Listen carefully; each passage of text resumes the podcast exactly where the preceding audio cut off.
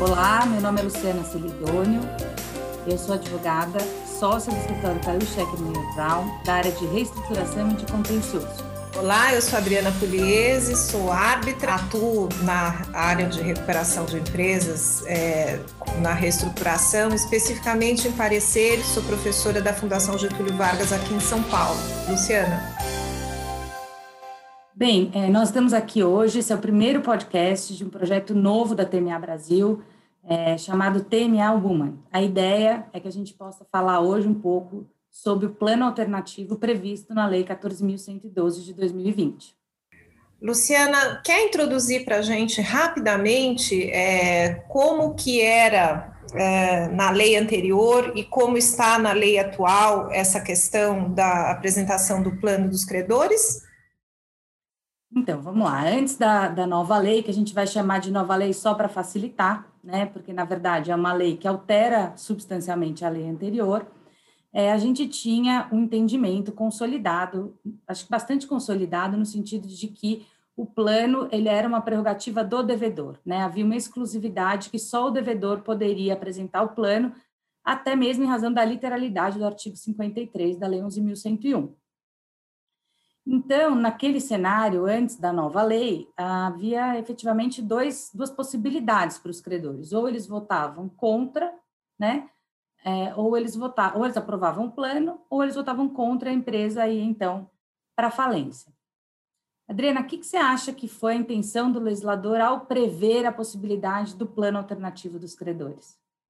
É, o plano alternativo dos credores veio nessa reforma de 2020, é, pela Lei 14.112, que a gente está chamando aqui, como você disse carinhosamente, de nova lei, para tentar reequilibrar um pouco as posições nas negociações entre o devedor e, o, e os credores, e a coletividade de credores.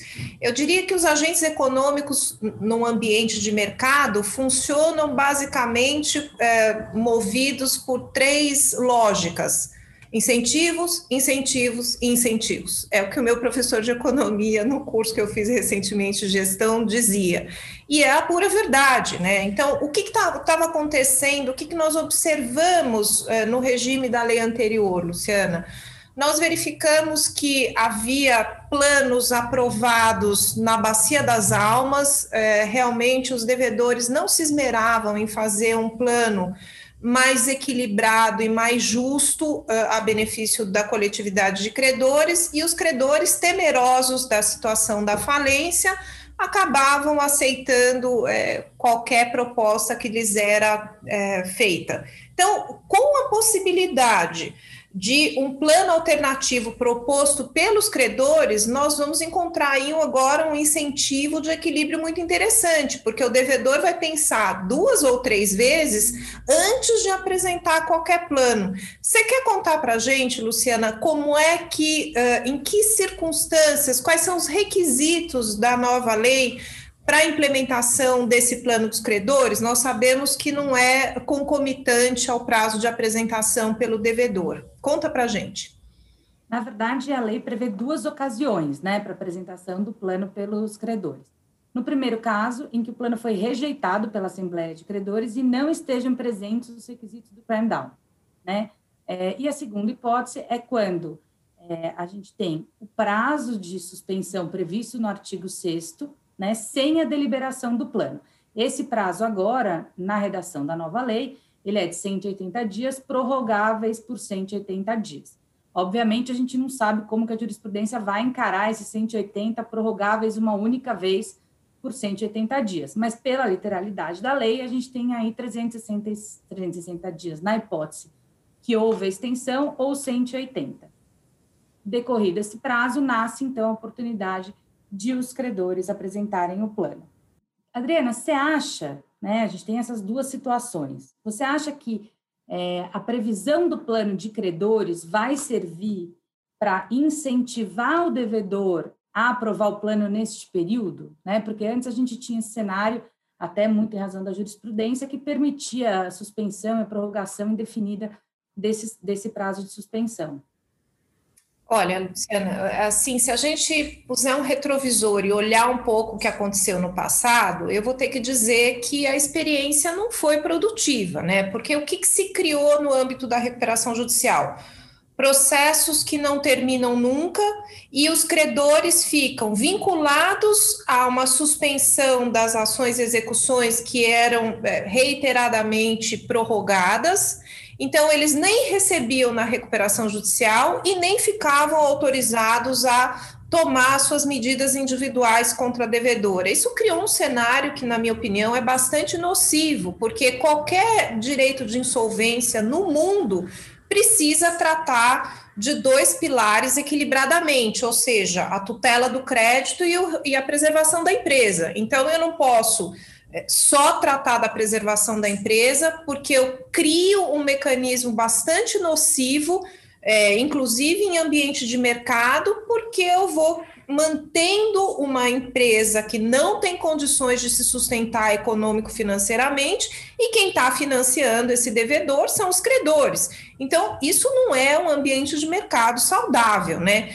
Então, o que a gente espera que essa nova reforma, é, ao trazer esse prazo de 180 dias para o stay e prorrogável por mais 180 dias nas condições específicas que a lei traz, seja efetivamente respeitado. Por quê? Porque se não tiver uma solução de pagamento para os credores, nós vamos acabar desmoralizando o Instituto da Recuperação Judicial. E isso é muito ruim.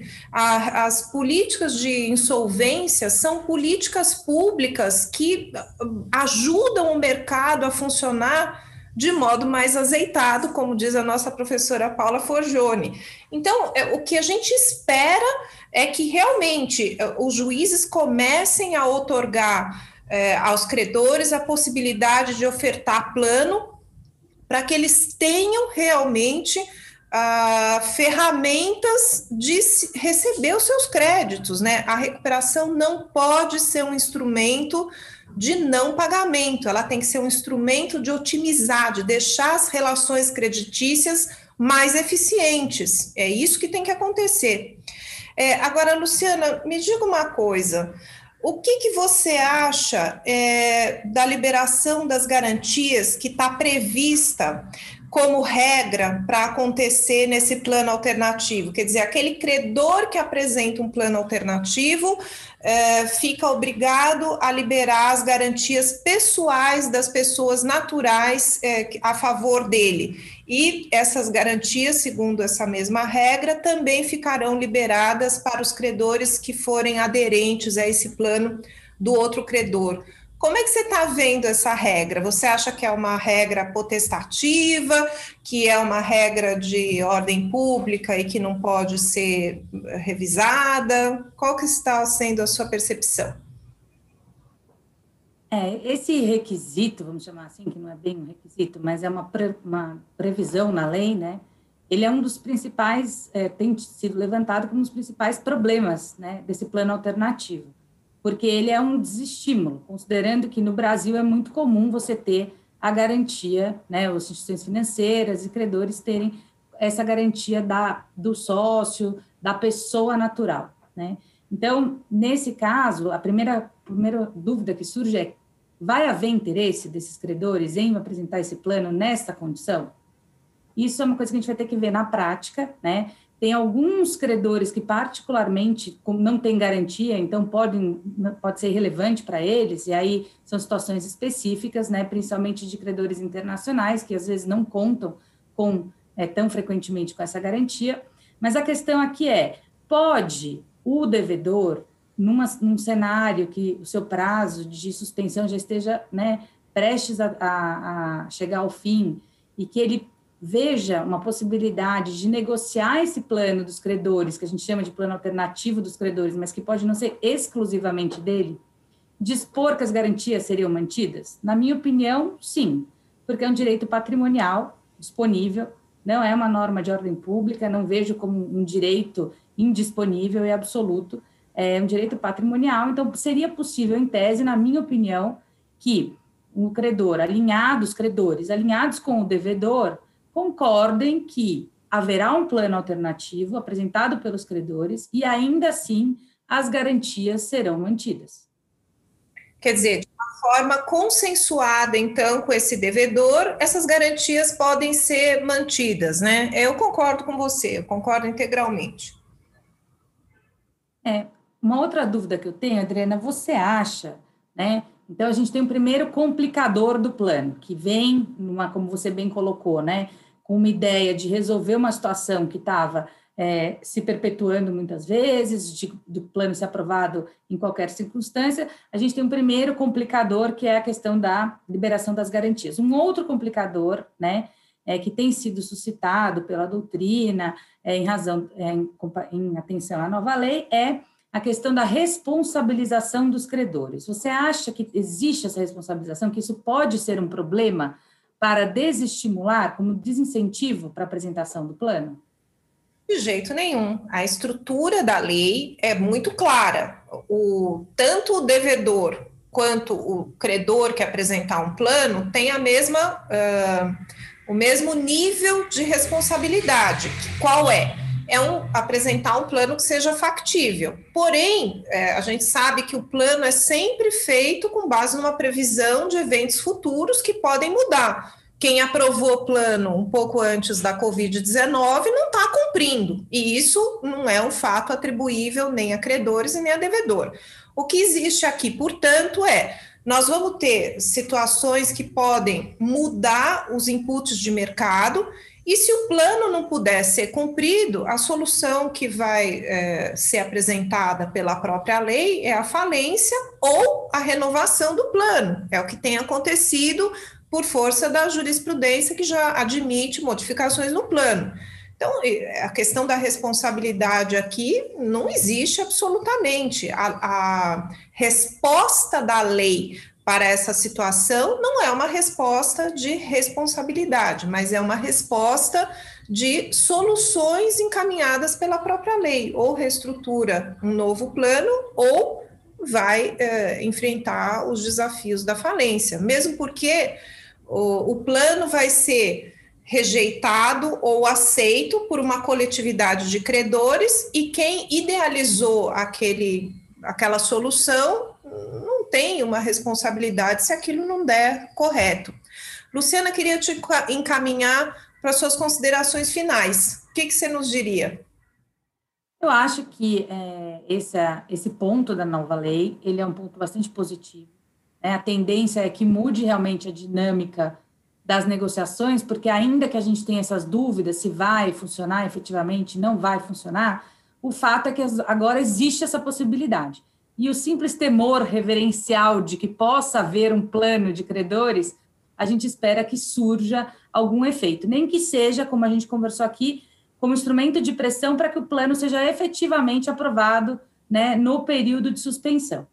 Dito isso, eu acho que a gente vai ter que realmente sentir na prática como ele acontece e como, né, que culturalmente a gente é, lida com isso, porque culturalmente é uma novidade para nós. O que, que você acha?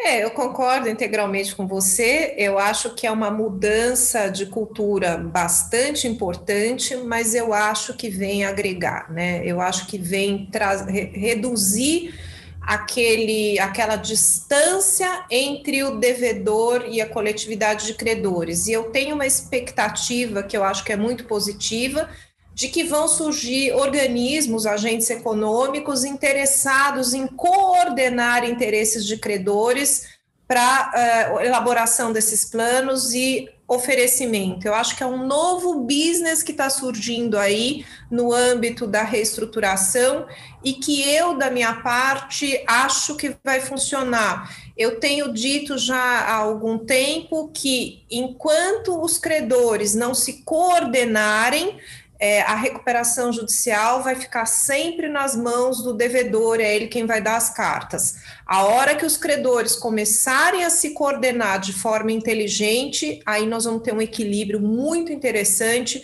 que só vai agregar coisas boas para o Instituto da Recuperação Judicial como um mecanismo de política pública do Estado para preservação do crédito e preservação da empresa. É isso. Obrigada, TMA. Temos muito a agradecer por mais essa iniciativa tão positiva de colocar as mulheres na insolvência, conversando sobre temas tão importantes.